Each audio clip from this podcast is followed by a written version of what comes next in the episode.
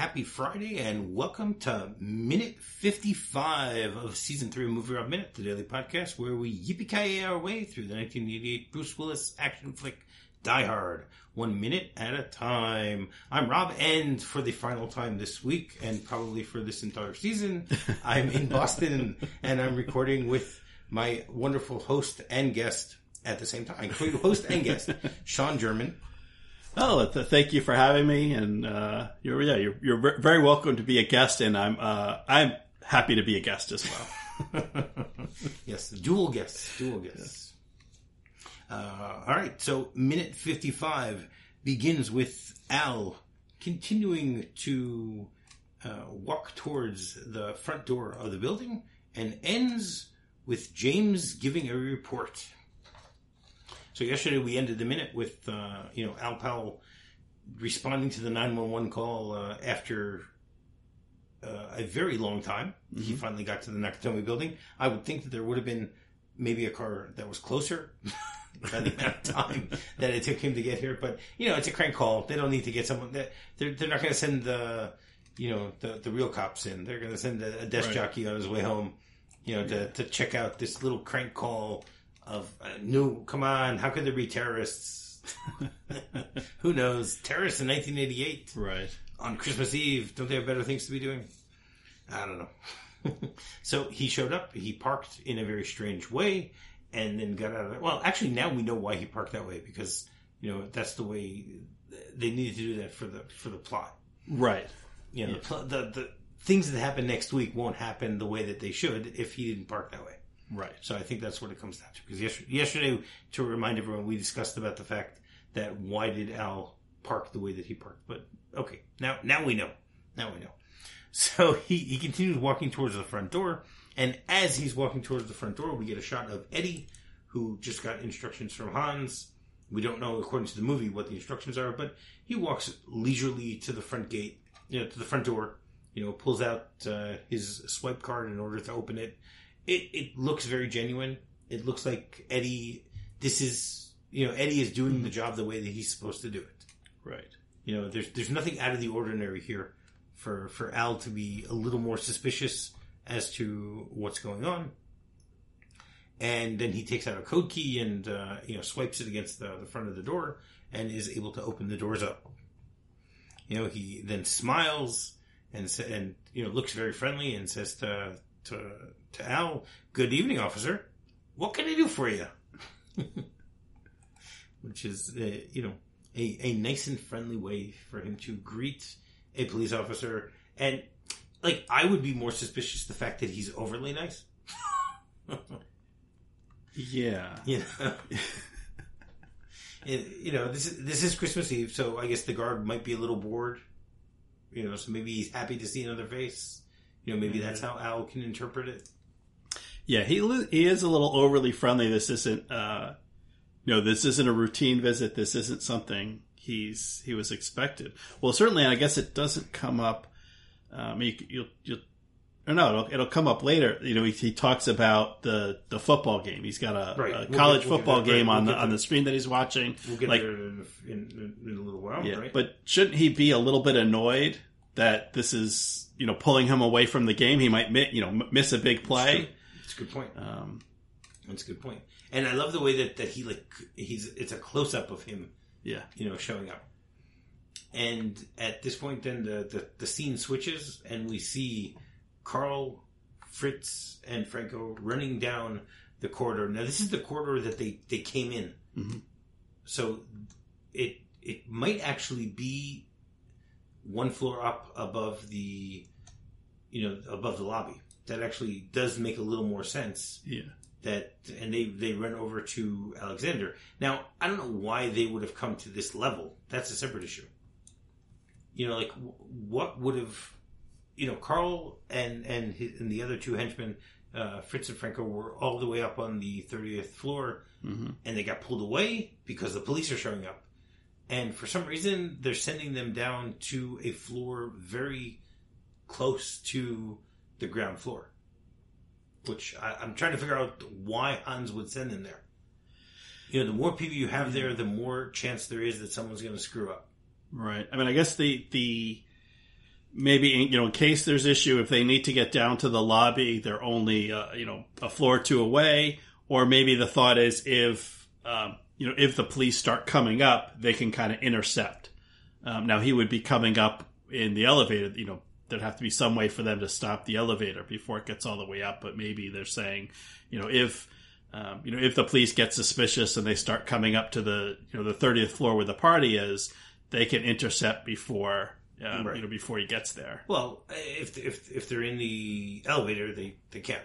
But yeah, only only if they're walking. Only if they're running up the stairs. yeah, I, I you know I'm just uh, yeah I'm trying to think like how this makes That's sense. That's great. That's great. Um, you know, I was trying. I couldn't think of even that. So, Yeah. so that that's definitely helpful. And then they start speaking in German. And once again, I apologize to anyone who's listening who actually knows German. Uh, forget my, my accent of what he says. He said uh, one of them says to to Alexander, "We will see this." And the question is, how many are there? And the response is, "Nor in mine, only a man." You know, trying to say, okay, you know, the the the fear. I think I think it's Fritz who says it. The fear is that okay, they have hundred cops there already. Now, why would they have hundred cops? I'm not really sure. you know, it, it's not. You know, he's he's a little overly excited that uh, that there's so many police that theoretically could be there. And Alexander responds pretty calmly. You know, there's only one. Don't worry about it. And you know, it, it's it's nice to see the four of them have this type of conversation. I mean, it's not a casual conversation, but they're just looking out at what's going on.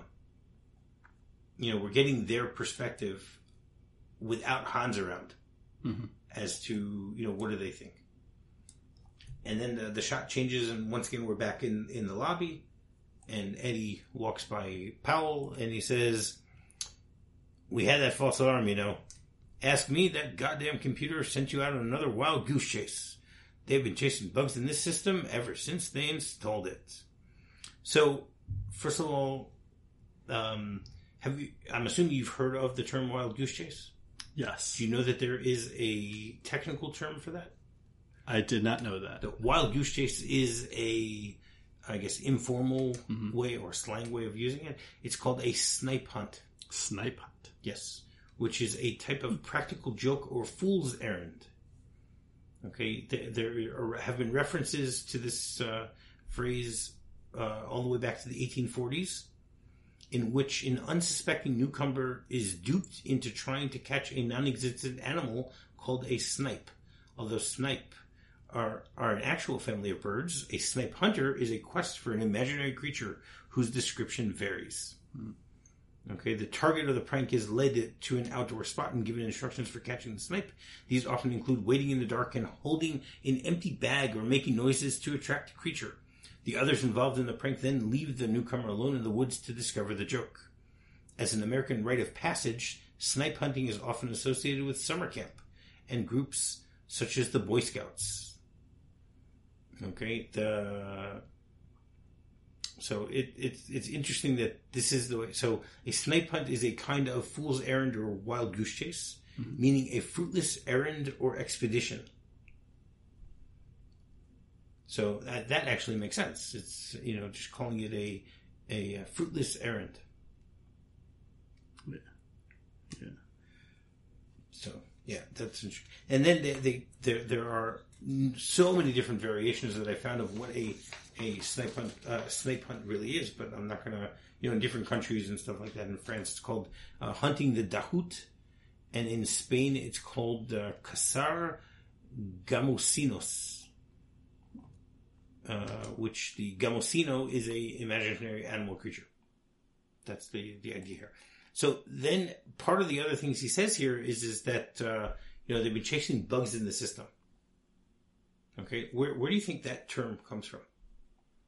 Bugs. I mean, we, Um, we all know about it. yeah. Every, you know, anyone who works with computers, uh, even on a non-professional level, has heard the terms computer bugs Yeah. and things like that. Um, I I think that's from an actual bug. I think, er, you know, in the early days before transistors and, and the miniaturization, computers were were big things, and you'd have, you know, the lots of wires, electronics, uh, vacuum tubes, and so forth. And um, I think the origin of that is, uh, you know, an actual bug in, you know, touching something electric, getting shocked, and and causing a malfunction. Okay. Uh, we'll, we'll see if that's if that's correct. Yeah. So a software bug is an error, flaw, or fault in the design, development, or operation of a computer software that causes it to produce an incorrect or unexpected result, or to behave in unintended ways. The process of finding and correcting bugs is termed debugging, mm-hmm. and often used uh, and often uses formal techniques or tools to pinpoint bugs. Since the 1950s, some computer systems have been designed to deter, detect, or autocorrect various computer bugs during operations. Bugs in software can arise from mistakes and errors made in, in interpreting and extracting users' requirements, planning a program design, writing its source code, and from interaction with humans, hardware, and programs such as operating system or libraries. The, a program with many uh, or serious bugs is often described as buggy. Bugs can trigger errors, that may have ripple effect. The effects of bugs may be subtle, such as unintended text formatting, through to more obvious effects such as causing a program to crash, freezing the computer, or causing damage to hardware. Uh, there are you have security bugs, uh, sometimes sent by malicious users, and uh, things like that. There are bugs that have been linked to various disasters the Therac 25 radiation therapy machine was, which was responsible for many deaths in 1980s. It was b- bugs in the code that mm-hmm. uh, that caused that problem. In 1996, the ESA's one billion dollar prototype, the ESA is the European Space Agency's one billion dollar prototype Ariane 5 rocket was destroyed less than a less than a minute after launch because they had a bug in the onboard guidance uh, computer program. In 1994, there was a RAF helicopter that crashed, killing 29. That was originally blamed on pilot error, but later they figured out that there was a software bug in the engine control computer. In t- 2002, there was a study that was commissioned by the Department of Commerce that concluded that software bugs or errors are so prevalent and so detrimental that they cost the U.S. economy an estimated $59 billion on an annual basis. Wow. Which is 0.6% of the gross domestic product. okay, the term bug uh, that describes defects has been part of engineering jargon since the 1870s. Okay, wow, so that goes back a long and way. predates electronics and computers it may have originally been used in hardware engineering to describe mechanical malfunctions. Thomas Edison apparently wrote a, in a letter in 1878 difficulties arise, gives out, and it is then the bugs as such little faults and difficult, difficulties are, and they show themselves. Yeah, I guess so. I guess uh, it that that must be just a uh, urban legend that it was connected to a real bug. Yeah, yeah. I mean, certainly, uh, it goes back much further than I would have guessed. So he's talking about the bugs, and I, I love the the walk and talk that they do here. You know, yeah. the, the, the Eddie is going back to his post. Mm-hmm. You know, you think that maybe he's going to to to you know get closer to his gun or something like that. But again, he's he's got to play it cool. He's got to be you know play the part of I'm just a regular security guard, and there's nothing to see here, nothing out of the ordinary. Yeah. Um, nothing suspicious. Right. When even you know puts his feet up on the desk, he's totally relaxed. And then we hear the the, the sound of the TV, and it says uh, Notre Dame on top of USC, and he gets a little upset, and Eddie goes, "Oh shit." Yeah. Come on, I bet fifty bucks. Uh, I I got fifty bucks bet on them. Now I wonder if this, if part of this, you know, the kind of the script that Eddie's sticking to, um, if that's coming from Hans, if that's something he came up on to play on the well, two things. One, there was uh, the you know the fire alarm that went off earlier, uh, you know, set off by by John McClane, but that it was you know they were able to call that in and convince uh, you know the fire department that that was false alarm to kind of say. Right. Um, you know, this is you know just a code and that's it. This you know this is another false alarm, just like that was, and also kind of leverage the knowledge that they probably didn't tell, you know, they don't tell the patrolman a whole lot. They just say, um, you know, there's a report, go check out this building because if, you know, this obviously doesn't fit because, you know, Al's there because of a call from a person, you know, someone speaking right. on the phone saying, come out here. It's not, you know, that's not a you know that's not a, an issue with the building systems. That's not a exactly. you know that's John- not a computer issue. You know that you know it, it you know that story doesn't check out at all. If you know if the you know if Al knows Right, that he's there know Al because of an actual know. phone call, That's the thing. Al doesn't know, but he doesn't know. He Which just knows he's there, and Right. so which is really silly that they. Uh, we discussed this earlier this week that they didn't tell him Yeah. why he's there. could have given him more information. But yeah, so kind of expecting, you know, they they don't tell, you know, the the patrolman, the the workers, you know, the the, the guy on the front line. They never give him all the information he needs to know. So you can play that. You can safely play this off as a, you know, as a you know a false alarm, something with the building systems. You know, bl- blame it on the computer, basically. That's right. So tell me, what are, are you? Are you a fan of football at all? College football? Um, I, I am a fan of football, but pretty much just the pros. I don't watch uh, college football much. Okay. Have, have you ever heard of a uh, college football game played on Christmas Eve? Um, so they're you know they're they're bowl games. You know, certainly like the regular season's over by this point, but they're they're bowl games like you know around holidays. There's going to be Christmas Eve and Christmas Day games, and um and you know and, and New Year's Day games. So it's it's um yeah. I, I mean, I don't know if there was an actual game on Christmas Eve or these teams played. You know, either in '87 when this would have been filming or in '88 when it came out, but. Um, it's you know not entirely unusual that that kind of two you know two big teams would be playing or, or, you know around this time of year. Okay. Well, first of all, the college football season uh, ends around Thanksgiving time. Mm-hmm. So we're, we're, we're saying it's about a month, and it's very rare that there is a college football bowl game played on Christmas Eve itself. It's played Yeah. either on New Year's Day or Christmas Day. You know, most football games, the, the those type of football games are played during the day. Even on Thanksgiving, you have you know the the games that are Right. played Yeah. during the thing. Now the problem is, is that you don't have games um, of two teams that have met in the regular season. hmm So USC and Notre Dame would have played during the regular season, so therefore they wouldn't be in a special bowl game. Right. You know, the basically, and the John Hancock Sun Bowl, which which played on December twenty fourth, nineteen eighty eight, was between Alabama and Army. Hmm. Yeah. and it wasn't uh, between that. So, you know, I guess he's he's watching an, an old recording or something. you know that, that he taped on on uh, you know on a VHS. Yeah. Now he says that he bet fifty dollars on them. Uh, how how much do you think fifty dollars from 1987 or and or 1988 is worth today due to inflation? Uh, I would guess say 150. Is it tripled in that time? Uh, no, it has not. So in 1987, uh, fifty dollars from 1987 would be worth today 128.65, which is a cumulative rate of inflation of 157 percent. Okay. Okay. In what, Now- almost 35 years, about 35 That's years. that's 35 years. okay. Okay. Now, what's even more interesting is if you look at 1988, okay, it was worth $123.54, which means that inflation went down a year later. Hmm Meaning that, that if this takes place in 1988, it's worth uh, four dollars less, five dollars less.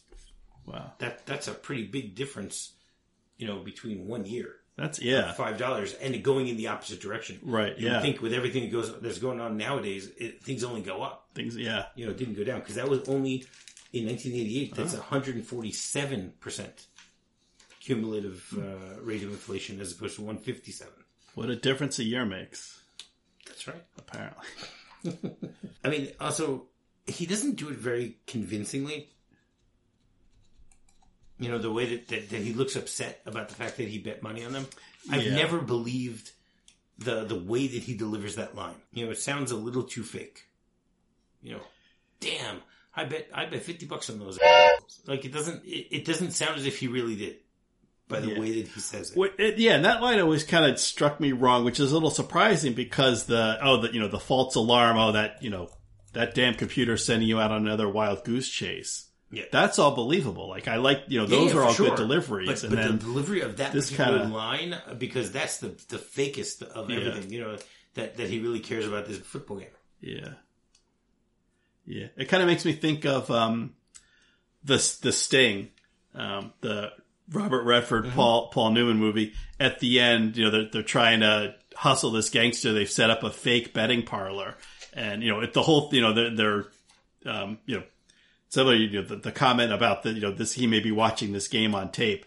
Um, you know that they're replaying uh, you know races that have already been run, so they know the results, and they've got a bunch of con men like playing other customers in this betting parlor, and of course they've got to pretend you know that they've got money on, and and you know they're rooting for one horse or another, um, and like they're there's there's one one of the particular con men who we're not who like really has a bad delivery in terms of faking actual Yeah. excitement um and, and it's it, it that, that you know this line makes me strike you know kind of hits me the same way in terms of Right, because it just yeah, doesn't it's seem. just it, yeah it's it's not entirely believable which uh, it kind of makes sense Al wouldn't necessarily pick up on because he doesn't know he's in a movie you know the, the character thinks this is a real thing and- right, and he also wants to go home. You know, Yeah. he's he's he's waiting to go home now. Right. And He's yeah, he's for he's else. he's not looking for trouble. Actually, just the opposite. He's Right. looking for any excuse to say, "Yeah, false alarm. Nothing to nothing to see here. I'm going home. Let me, to- uh, you know, take my Twinkies and go home." Right. Exactly. Uh, and at this point, we, we get another shot from above. John's getting really impatient here by looking, and he goes, uh, "Where's the f- cavalry? Come on, come on!" And you know, he's he's you see him looking in both directions, trying to figure out, okay, how, what do I need to do in order for things to move along? You know, how can I change the situation to to, to my advantage? You know, so that someone is going to do something here. Yeah. When he sees, you know, he knows how long the the police have been, or you know, the policeman has been in the lobby, and figures at some point, like if if something doesn't happen soon, it's not going to happen. Um, right, but it's possible that the, the cop inside is dead. I mean, he doesn't know anything. Right. Right. You know that that's a that that's what's very funny here. You know, John wants to to to to somehow get the policeman's attention. Okay, fine, but the policeman's not there. Is he dead? Is he alive? You know, what has happened to him on the inside? Is he sitting down watching the football game with with Eddie? You know, Yeah. there's, there's so many different options of what could be going on here. The the last thing that that that John needs to to to do here is you know he wants to get Al's attention, but Right. he needs to wait until Al gets outside, and he doesn't. You know, he decides to, you know, just he looks around the room, sees a chair, and decides, okay, this is my best option. I'm going to take it, and I'm going to smash the chair through the window, Yeah. which isn't very bright. You know, I, I don't know if that's, you know, uh, I don't know. Would would would you think that that th- these must be very? It should be thick glass, also. Yeah, they don't. They generally don't want people, you know, falling out of windows on on you know in skyscrapers. on skyscrapers. So yeah, these yeah these windows are going to be the glass is going to be hard to break, and it's going to be hard even just you know try to force out the whole pane out of the window is um, something that's going to be difficult. But uh, you know, kind of what are our options? I mean, what you know what we see a lot of, and kind of a recurring theme in the whole film is improvisation and kind of thinking on your feet. And certainly, uh, you know, John McClane has not planned or expected any of this. You know, so Right. he's got to think on his feet. But we see it from the other side too, in terms of things don't go exactly the way Hans has, has planned them out, and he's Right. got to adjust and, and think on his feet. And um, you know, that's kind of what we see. Like these, you know, the, these these two characters going against each other, protagonist, antagonist, and um, you know, reacting to what each other does. Um, And the, yeah, the great thing is they're both reacting spontaneously, like you said. So, kind of, what are John McClane's options in this point? It's kind of yeah, Right. grab a chair and start swinging in terms of And I like I like the way that they show him look around the room, yeah, and then like you can see there are many times in this movie where you can see like a light bulb just like uh, Yeah. you know open up above his head. yeah, You know, and with Hans, it's never like that because Hans does things in a calm, collective manner. yeah, You know, you don't see him think of bright ideas of how to deal with things. You know, even a few weeks ago when we had the point where where he decided to send Tony up to to see you know about the, what level John was on when he pulled the fire alarm. Mm-hmm. yeah, You know, like he stops mid mid thought and then you know picks up the walkie talkie and says, "What floor was that?" You know, it's not. It's a, it's a very different type of spontaneity, but there still is the spontaneity uh, that you know the the gears in his mind are working yeah, and they're they're they're moving along, you know, for for that type of stuff. yeah. The, the the more thoughtful versus the more impulsive. Yeah, exactly. So then he takes the the chair and smashes it against the the window, and only one of the legs actually goes through the, the glass. you know, it, it's. It, I wonder if it's because John doesn't have enough f- force. He's not strong enough. I don't know. Absolutely no clue as to, to why it's playing out that way. And Cheap then, office furniture. yeah. And well, you'd think that Nakatomi would have spent good money on it. Well, yeah. Well, because this is kind of like the boardroom. I mean, this isn't Right. you know the the you know the the front end drones are, are sitting on in their cubicles. This is Correct. this should be the good stuff. Right, and I mean, this is you know we- already know it's a, it's that these are sturdy chairs because you know a body can fall backwards on the chair and the chair doesn't break. Right. You know that would have been a little bit of comedy. You know that uh, Takagi you know gets shot in the head and we see the the chair just chair like break breaks apart. pieces as he as he falls down. But no, it doesn't happen here. And then I love the fact that they show us an outside ver- uh, shot Mm-hmm. of the chair. You know, the, the editing here is amazing. The way that they do this.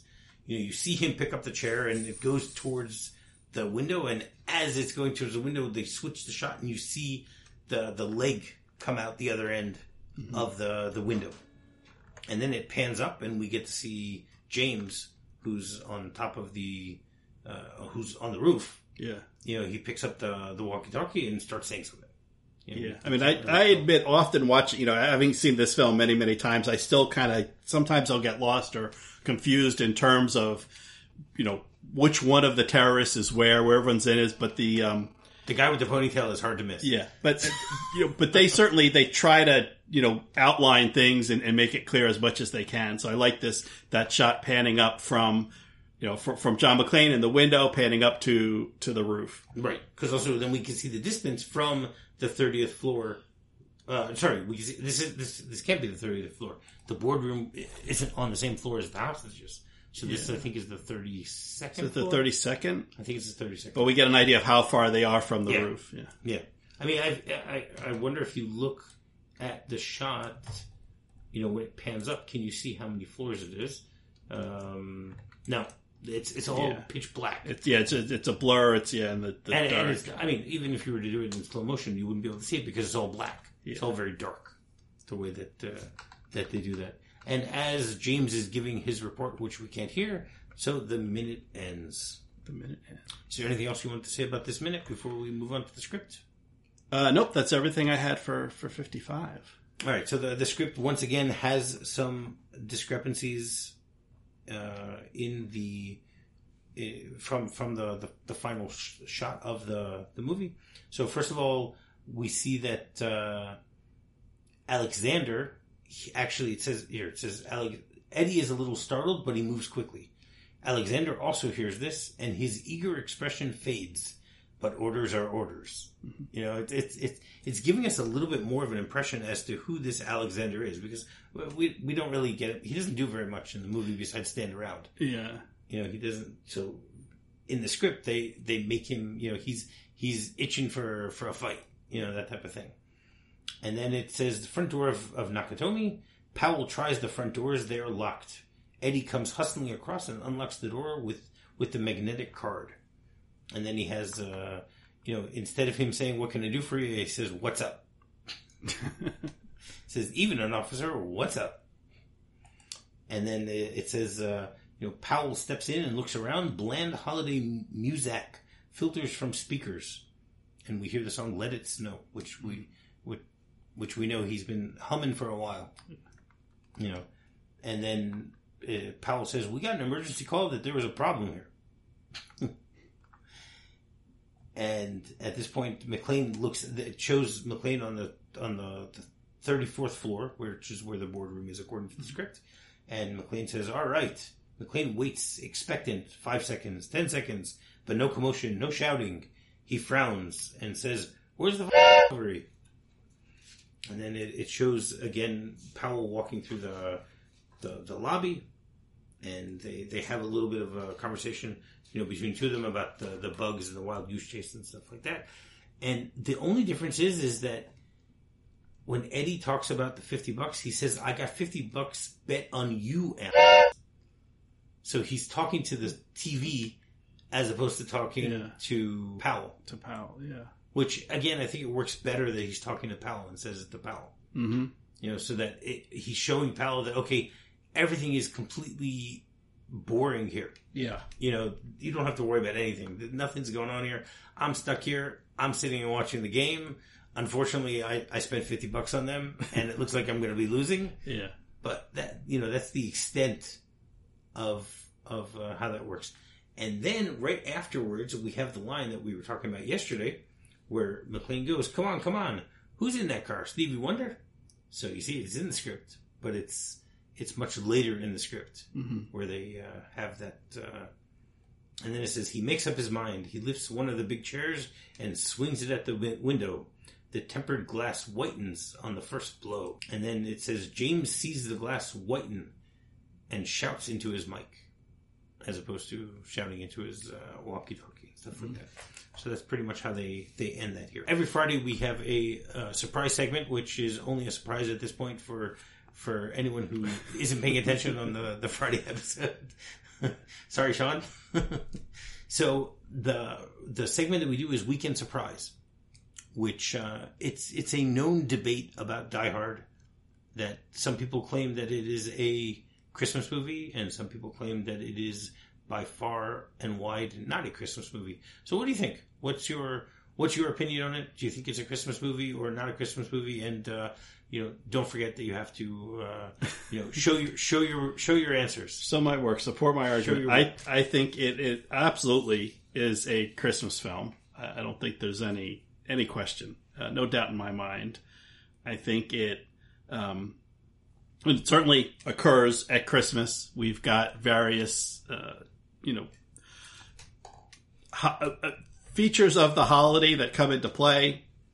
Most prominent, of course, the, the, the you know it all happens around a, an office Christmas party, which is uh, you know a setting for many Christmas films, or at least several. Um, I think it, um, in its own way, it hits on the themes of you know kind of you know family and you know appreciating your family and being thankful. Um, I mean, it's a little bit of, of a different way um, you know, in handling that because for the most part, it's a man who's on his own, but it's through being alone that he learns to appreciate, you know, gains a new appreciation for his family. It shows him, you know, working for his family. Um, so yeah, I, I really don't think it's there's any question. I mean, I could just as easily say, you know, would anyone argue that Home Alone is not a Christmas movie? And Home Alone is pretty much just Die Hard with a little kid in his own home versus an office building. But it's Right. the same way. He's you know he's on his own the whole time. He gains new appreciation for his family when they're reunited at the end.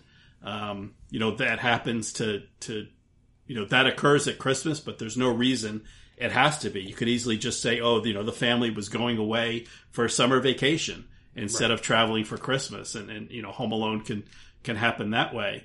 Um, you know, but again, I I don't think anyone would try to argue that Home Alone is not a Christmas movie. Well, I, I, I, I would say that I'm assuming there are people that would argue it. Uh, yeah, I guess there's, yeah, there's there's all There are kinds out are- there. There know. are people that are going to argue everything. You know? and you know, you know, the people that listen to podcasts, they're Yeah. you know they're a crazy bunch. So Yeah, who knows sure. what they're going to say? But um, sure. yeah, I mean, I think it's got you know we- we've got the Christmas party, we've got Christmas trees, we've got the iconography. You know, you've got the you know I've got a machine gun now, ho ho ho. Uh, you know, kind of bringing the holiday aspect to it. Um, and again, and, and the you know those are all sort of superficial in terms of of kind of set and setting. Um, it, you know, it goes to you know really a Christmas film does it have the the, the Christmas themes? Um, and I, I I think it does. You know the um, you know the, the appreciation of gifts, the appreciation of, of family, of, of what you have, of being separated and and trying to get back together again. Um, all all fit in and all make this uh, not just a Christmas movie, but one of one of the better Christmas movies. Okay, that's fair. That's great. Uh, so, is there anything you want to discuss about the, the, the movie on a whole? You know, because uh, you know, I got I got to leave Boston soon. You know, I've had enough. Yeah. fun. I, I'm actually next week. I got to be in, in another city, so we'll you know we'll have we'll we'll, we'll be on location again next week. But uh, or I'll be on location. You, I mean, you can come if you want, but uh, you know, uh, you have to get Cat's permission to, to, to come also there. Right, right. But uh, is is there anything else you wanted to discuss about the movie in general? Uh, no, I, I mean, I think you're, you know, we're, we're getting it all out. You're covering it properly, minute by minute. So uh, I don't know if I have much to add, um, other than just you know, it, it, I enjoy the film and I enjoy hearing the the in depth analysis that you and your guests bring to it. So uh, yeah, this is all good. Right. Okay. Great. I'm very I'm very glad to hear that that uh, you know my reboot is working. Yes. Oh, absolutely, absolutely. All right, great. So you want to, for one last time this week, tell people how they can get in touch with uh, Sean German. Yeah, so one last time, I am from uh, the Next Scene Podcast. You can find that at nextscenepod.com. Uh, and I previously covered two films, uh, minute by minute. Uh, so I covered Groundhog Day, uh, one minute at a time at Groundhog Minute, and I covered This is Spinal Tap.